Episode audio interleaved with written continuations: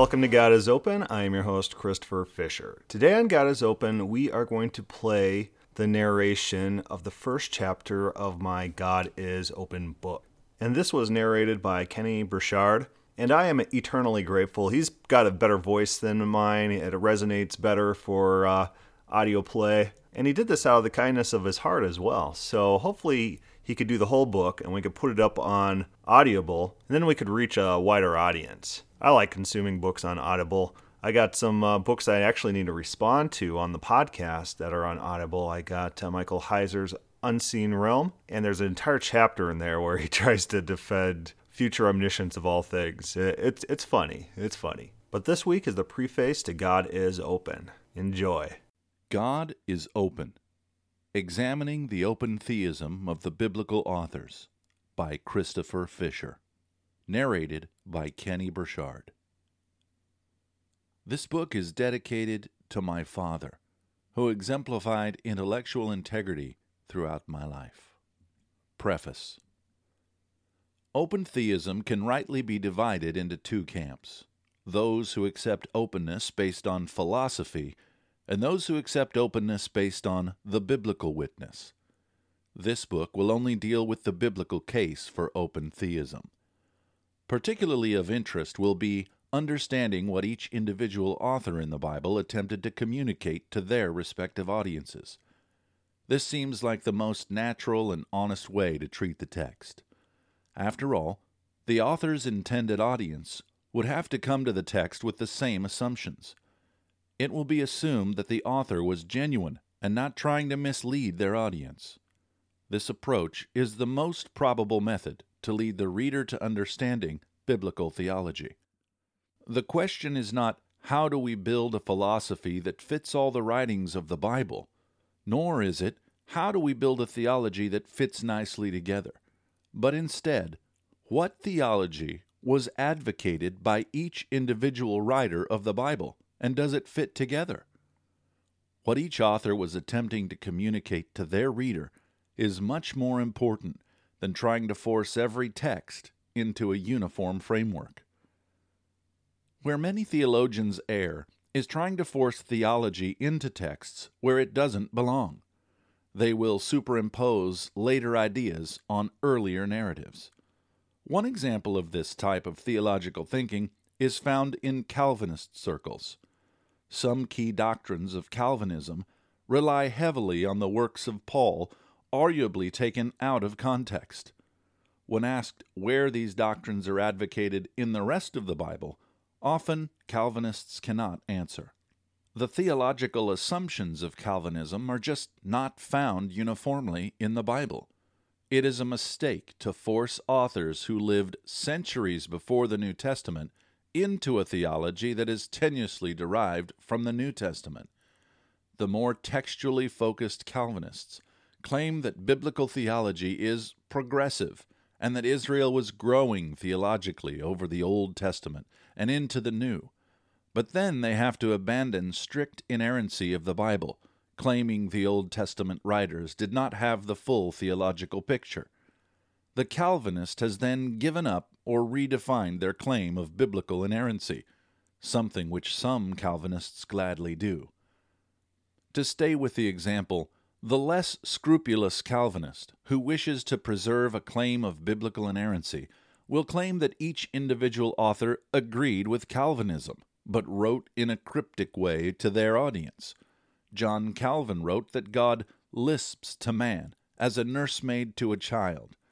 This approach does great harm to the integrity of the text, and is even less helpful than philosophical debates for determining any sort of truth.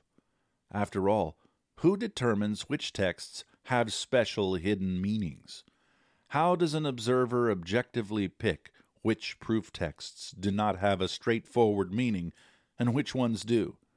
For the Calvinist, how does one argue that Malachi three six means God is immutable, while at the same time arguing that Genesis six six helps the reader understand an eternal plan of God? Is it not just as possible, or more so, that Malachi three six helps the reader understand God's commitment to Israel, and Genesis six six is absolute? Spiritualization or marginalization of the text is unhelpful and ultimately ends up substituting preconceived philosophy as the metric for interpreting the text. Philosophy has its place. But with philosophy, as with any other field based on introspection, the field does not have concrete answers. Reasonable people might come to opposite conclusions. It's much harder to argue that one's philosophy is true than to argue which specific theology was held by individual biblical writers, or anyone for that matter. Whereas philosophy has unlimited flexibility, there is only so much flexibility in trying to represent the beliefs of the biblical writers. Pressing it too hard causes it to break, causing casual readers to question the integrity of the interpreter. Treating the Bible at face value eliminates much subjectivity. Philosophy might sound nice and might make people feel good, but good feelings have very little effect on differentiating what is real from what is fiction. As an example, it might sound nice to think that everyone in the world lives as millionaires, but our good thoughts do not change reality. It might sound nice that God has detailed and specific plans for every person's life, but the question remains, is it true? Subjective evaluations of the preferability of statements have no effect on the truth of the statements. This cannot be stressed enough. As such, this work will deal specifically with determining what the authors of the Bible believed, in spite of implications. If the Bible can be read in this fashion, then each biblical author will be allowed to communicate their own theology. The reader, in turn, will be left with two alternatives if they wish to remain true to the text. Either the reader can accept the biblical witness or reject the biblical witness in favor of philosophy. The purpose of this book is to explore the various portraits of God throughout the Bible, as presented by the individual authors. Attention will be given to how Yahweh is described, how he acts, and how he thinks. Implications will be explored. This book will focus on particularly interesting passages throughout the Bible. This will include common texts used by classical theologians, common texts used by open theists, and various overlooked texts. This by no means will be an exhaustive survey. The passages chosen will deal primarily with the nature and character of God. The context and meaning will be explored. Possible ranges of meaning will be discussed, and the limitations of interpretations will be determined. Normal reading comprehension will be the standard, using common communication standards, identifying possible figures of speech, cultural idioms, and metaphors. Context will be crucial, not only the context of the immediate point being presented, but the scope of the author's writing and possible cultural contexts. Only in the preface and the last chapter will this work speak with a systematic theology in mind. This preface will be used to introduce the reader to the basic theological worldviews. The last chapter will be used to make sense of strong themes in the works of Israel. The middle chapters will examine theology from the perspective of individual authors, avoiding forced conclusions. Texts that the author had available will be assumed to have had influence. For example, the author of Isaiah most likely had access to Genesis, and no access to Romans. Texts for future periods will only be referenced if it could help clarify the cultural meaning of a previous text. For instance, language scholar Joel Hoffman examines the use of covet throughout the Bible to determine possible word meaning by divergent contexts. Later texts will be considered if they show specifically how later generations understood previous texts, if there's a direct reference. But the general practice of using later texts to override and negate earlier texts will not be entertained. After this survey is completed, the next task will be to consider if there's some way that all the authors can be reconciled between each other. If this is possible, the result would be a biblical systematic theology. This is not going to be a systematic theology in the normal sense, as the Bible does not entertain speculative metaphysics. The coherence of this new systematic theology would show that throughout several thousands of years, a consistent witness was given towards God, and this, in turn, would provide good evidence towards the opinion that the Bible is trustworthy. Consistency is axiomatic to trustworthiness. Inconsistent things are not true by definition. This biblical theology would be the starting point by which any historical biblical philosophy can be built. This study will not assume that the Bible is true. After all, before knowing if something is true, a reader has to understand what is being said. Those who begin to look at the Bible with the idea that the Bible is by necessity true often use their biases to force narrowly directed understandings of the text. This creates an intellectual hazard, as biases are used to override narratives. The text becomes pliable and able to support any conclusion, no matter how remote from the author's intent. Open versus classical theism. Before embarking on the subject of open theism, stressed by the biblical authors, it is important to define the terms and understand the concepts. That way, when varying beliefs about the text are discussed, a reader can have insight into thinking of the adherents. It would not be of any good to criticize a classical belief or negative theology if the reader does not understand what that entails. Understanding worldviews will help a reader know the presumptions being brought on to the text from those that share the specific intellectual background. Open theism is simply the belief that God is free, dynamic, and loving. This is the primary message in the Bible. God is not constrained by immutability, but free to create and innovate. Open theism is then, at its core, the rejection of Platonic influence on the Church. The Platonic influences posit a God of pure actuality, pure simplicity, which then necessitates an immutable and impassible God. Although some self-declared open theists add Platonic ideas into their overarching theology, open theism, as presented in this book, will be used to denote agnosticism on these attributes. These attributes are just not found in the biblical text. In contrast, the biblical story is that God is relational and dynamic. Pastor Bob Enyart of Denver Bible Church, an open theist, states, quote, "The future is open because God is free and God is creative. The settled view of God denies God's own freedom and the ability to create, do something new, et cetera. God was, is, and always will be free. God was, is, and always will be a creative God." Close quote. This is really the heart of the matter. Who is God? The classical position is primarily a statement on the nature of God. Is God pure actuality, or can God become angry? Is God immutable, or can God become sad?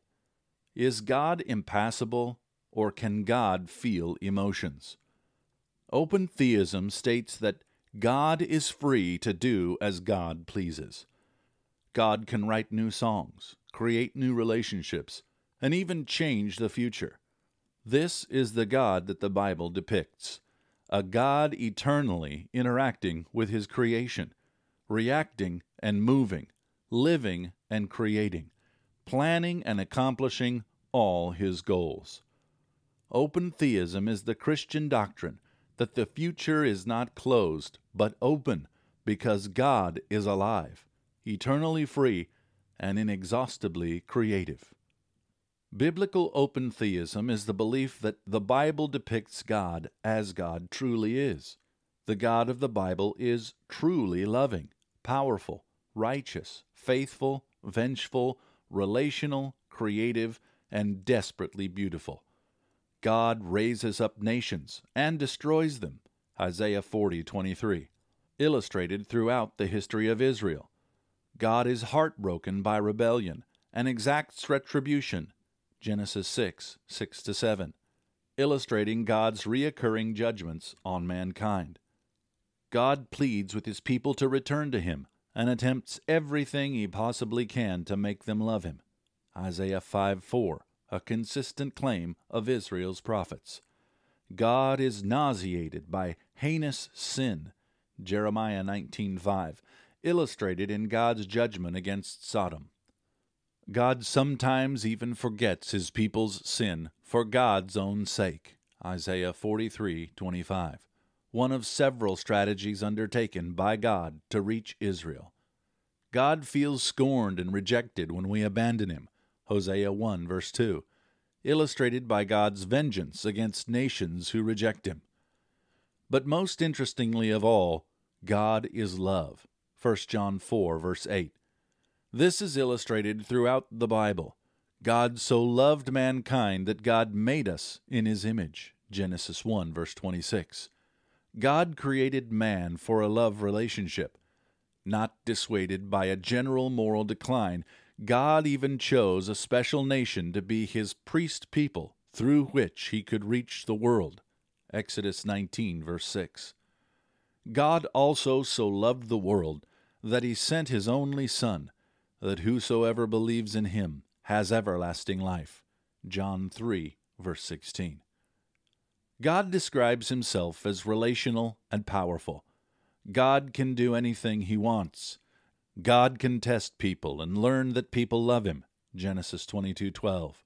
God can listen to new songs, songs we write for him, Psalm thirty-three verse three. And God can perform new creations, Second Corinthians five seventeen. God even explains his relationship to mankind in the most loving way. God states that he will stop judgment against a nation if they repent, a judgment God thought to bring upon the nation, Jeremiah eighteen verse eight. This is righteousness. God thinks he is going to destroy a nation, but repents based on human repentance.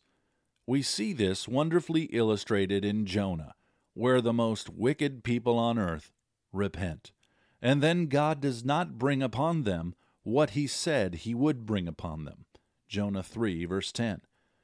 In Jonah, God's mercy is described as one of God's foremost characteristics. God is a God who repents of evil, Jonah four verse two. God so loved sinners that time and time again he laments about their unbelief. In fact, God states that he tried so hard to save us that he expected us to turn to him, but we did not, Jeremiah three verse seven. In God's infinite love, God has given us the ability to interact with him and the freedom to reject him despite his best efforts. The God of the Bible responds to his creation. Because God is righteous, God answers criticism. God answers the pagan king Abimelech when the king questions God, Genesis twenty verse four. God tempers himself after questioned by Abraham, Genesis eighteen. God forgoes punishment when pressed by Moses, Exodus thirty-two. God responds. He does not ignore humans as if their reasoning did not matter. This is the God of the Bible. Open theism claims that the Bible should not be ignored when it speaks about who God is and what God is like. The God of the Bible is truly loving, powerful, dangerous, faithful, vengeful, relational, and desperately beautiful. God is a complex, free, and wonderful being. God is hopelessly personal. That is the position of biblical open theism. Classical theism, negative theology. When it comes to views about God, the main alternative is one imposed by the classical view. Classical theism, much like classical Greek literature, emphasizes the how much or how little attributes. These attributes are aimed at quantifying God, as opposed to qualifying God. Instead of God being described as a person, God is powerful, loving, merciful, relational, et cetera, God is described as an object. How much space does God take up? How much power can God perform? How much knowledge does God have? How much change can God perform? How much can people affect God? The attributes quantify God. This theological approach is also known as negative theology because it emphasizes knowledge of God in wholly non-concrete ways, because nothing can be said of God in any definitive sense. There is nothing God does not control, omnipotence. There is nothing that God does not know, omniscience. God cannot be constrained by space, omnipresence. God cannot be constrained by time, eternality. God cannot be moved by anything, impassibility. God cannot change, immutability. God cannot sin, impeccability. God cannot be described, ineffable. God has no parts, simplicity. These are negative attributes because they do not give people tangible knowledge about God. Thus, they are negative because they add nothing. These attributes do not give people an idea of who God is, but who God is not. None of these attributes distinguishes God from non-existence. Negative theology is fairly synonymous with classical theism, as classical theism, from Justin Martyr through modern theologians, has wholly endorsed the negative theological approach.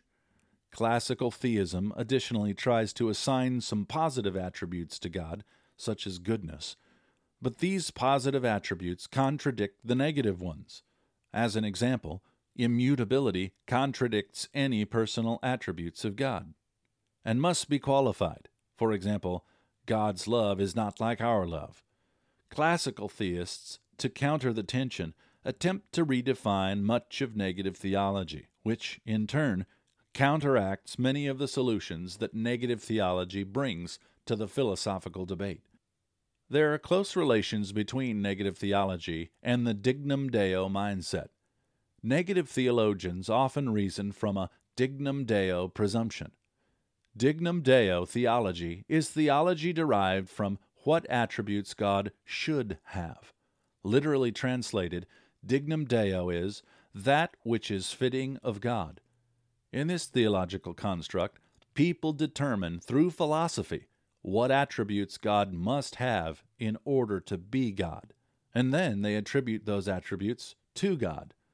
Within the laity of Christian churches, this usually takes on the form of, of course he can't, because he's God. The argument is often framed that if God was unable to do some activity or action, then God would cease to be God.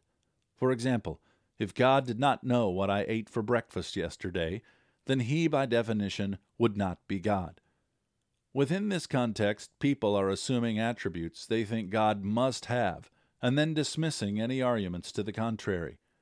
God's attributes are determined, not by evidence, but by introspective thinking. This is not to say that classical theism does not have its own proof texts, but those proof texts have often assumed interpretations in line with negative theology, and advocates discount interpretations that attempt to contextualize the verses. Several of these proof texts will be examined throughout this book, Malachi three six and First Samuel fifteen twenty-nine being two prominent examples. Atheist George H. Smith, predictably, is frustrated by negative theology. He first explains what it is, and then explains why it is wholly unhelpful in understanding God. Quote, "Some of God's attributes are obviously negative. Immutable tells us that God does not change. Ineffable tells us that God cannot be described. Infinite tells us that God is not finite. Invisible tells us that God is not visible. Even some terms that appear to be positive are essentially negative. To say that God is eternal, for instance, is to say that God is not subject to temporal succession. Furthermore, attributes such as omnipotence and omniscience signify capacities without limits, so they also stem, at least partially, from the negative way. While the negative way logically presupposes positive knowledge of God's nature, most of God's negative qualities because they entail the inherent contradiction of the unlimited attribute cannot be translated into positive terms. The negative attributes of God do not provide us with any real knowledge of God's nature. They are mere pseudo-attributes. Implicit within these characteristics is the premise, reason will never understand this. If the Christian wishes to use positive characteristics for God while retaining their meaning, he must reduce his God to a manlike or anthropomorphic level. On the other hand, if these predicates do not mean the same when applied to God as they do when applied to natural entities, then they assume some unknown, mysterious meaning and are virtually emptied of their significance." Close quote. A negative theology, a theology that distances God from his creation, is one in which God cannot be known in any real sense of the word. Any positive theology is undermined by negative theological assumptions. Biblical theism. The Bible, however, does not speak in this fashion of negative theology. Straightforwardly, the Bible emphasizes qualitative attributes. The Bible explains who God is. From world-renowned Old Testament scholar Walter Brueggemann, in his Theology of the Old Testament, quote, "Israel's testimony, however, is not to be understood as a claim subject to historical explication or to philosophical understanding.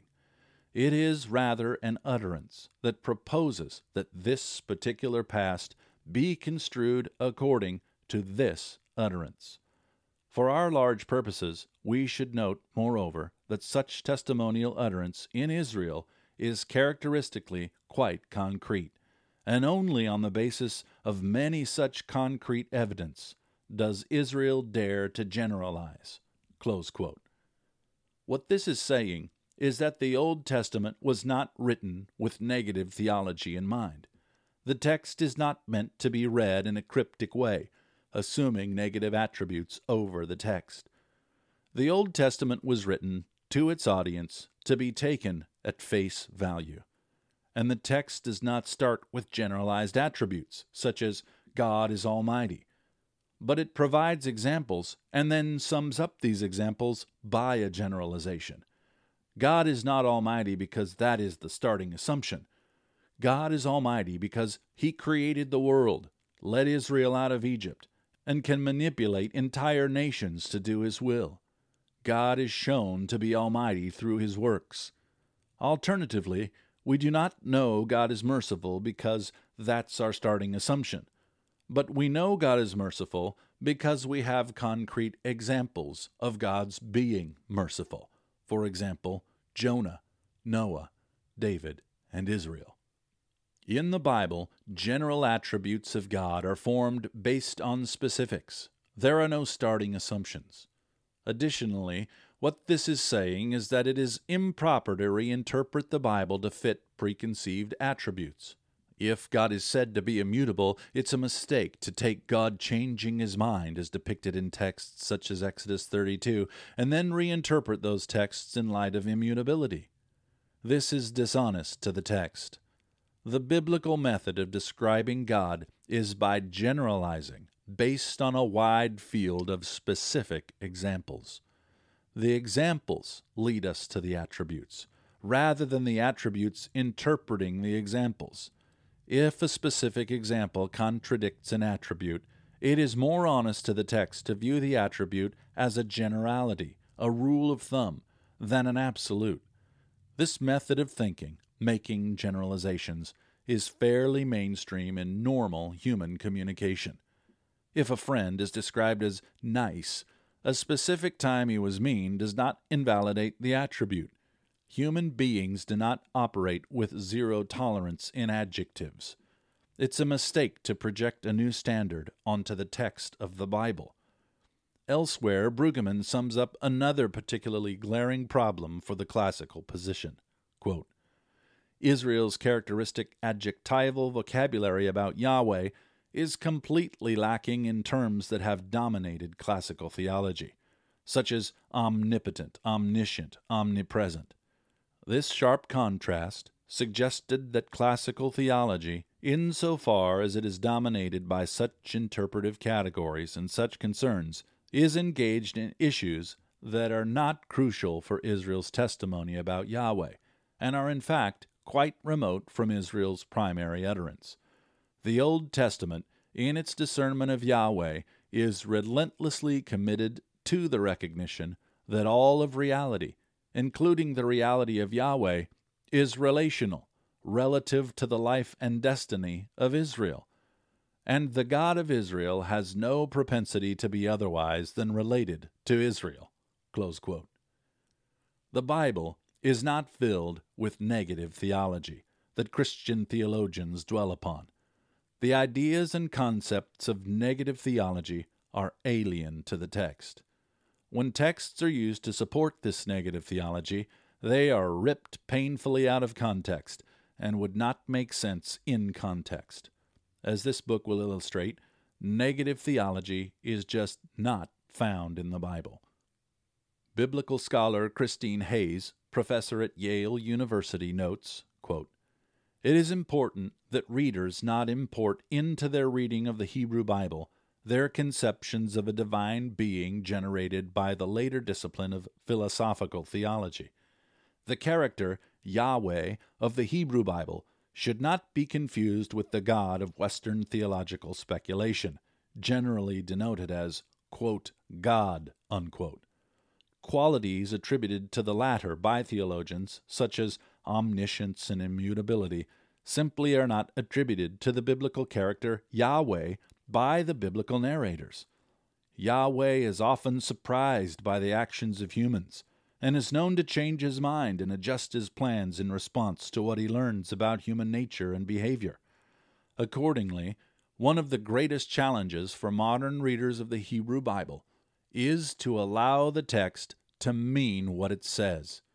When what it says flies in the face of centuries of theological construction of the concept of, quote, God, close quote." Comparing modern theology books to the Bible shows just how removed the modern mind is from the mind of ancient Israel. While Israel was dedicated to understanding who God is as a person in order to understand how God would act in the present, classical theologians focus on defining his internal essence to build a metaphysical picture of God.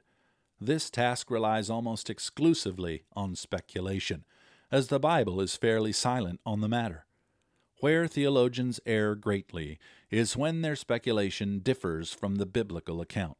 They tend to assume, without warrant, the biblical authors agree with their speculative metaphysics, negative theology, and then interpret the text in light of their metaphysics. If God is said to change his mind and not do what he said he would do, Jonah three ten, to the theologian, obviously that cannot be the case. It is claimed that God really did not repent, and the text is not to be taken literally.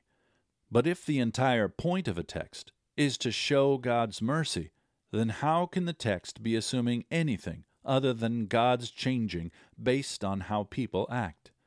Not changing is not merciful. Mercy implies change. The text explicitly describes change.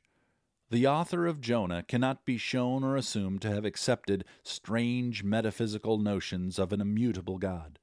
These claims are forced onto the text. When the biblical account of God's actions and character contradicts metaphysics, those claiming to be biblical scholars cannot, in good faith, disregard the Bible. Tellingly, modern systematic theology books mirror the Greek authors from whom the thinking is derived. Concealing this fact, authors like A W Pink like to intersperse their writings with fleeting allusions to biblical texts. In this way, authors can create an aura of biblicality, while not having to deal with the context. These preachers can rely both on people's lack of motivation to examine the context and strong desire to hear strings of rhetorical devices. Listening to preachers who systematically teach verses in order is quite different than listening to the same preacher teach topical sermons on negative attributes. But sermons on negative attributes always diverge from the normal testimony of the Bible. Each time it is done, it plainly shows the modern reliance on Greek philosophy in place of biblical theology. Notice the way Norman Geisler, a Calvinist, speaks and the layout of his argument. Quote, "The first argument is taken from the simplicity of God. Whatever is an absolutely simple being cannot be more than one. Moreover, God is an absolutely simple being. Therefore, God cannot be more than one being. A simple being cannot be more than one, since to be more than one there must be parts. But simple beings have no parts. Absolutely simple beings are not divisible. Therefore, they cannot be more than one. Secondly, God's perfection argues from his unity. For if two or more gods existed, they would have to differ, and in order to differ, one must have what the other lacks. But an absolutely perfect being cannot lack anything. Therefore, there can only be one absolutely perfect being." Close quote. Compare that to the Neoplatonist Plotinus. Quote, "The authentic and primal cosmos is the being of the intellectual principle and of the veritable existent. This contains within itself no spatial distinction and has none of the feebleness of division, and even its parts bring no incompleteness to it, since here the individual is not severed from the entire. In this nature inheres all life and all intellect, a life living and having intellection as one act within a unity. Every part that it gives forth is a whole. All its content is its very own, for there is here no separation of thing from thing, no part standing in isolated existence estranged from the rest, and therefore nowhere is there any wronging of any other, any opposition. Everywhere one and complete, it is at rest throughout and shows difference at no point. It does not make over any of its content into any new form. There can be no reason for changing what is everywhere perfect." Close quote. A biblical scholar would be hard-pressed to find the Bible speaking in similar terminology. God is not said to be absolutely simple. Such a concept would have shocked ancient Israel, or to have a perfection of the likes that Geisler and Plotinus would have had their readers believe. In fact, the New Testament writers found no problem to claim that Jesus was the image of God, and that Jesus was equal to God. Jesus even compels his listeners to be perfect, Matthew five forty-eight. When the Bible talks about God's perfection, it is usually the context of righteousness or faithfulness, not negative theology. When the Bible talks about God, God is always in action, always changing and molding his people.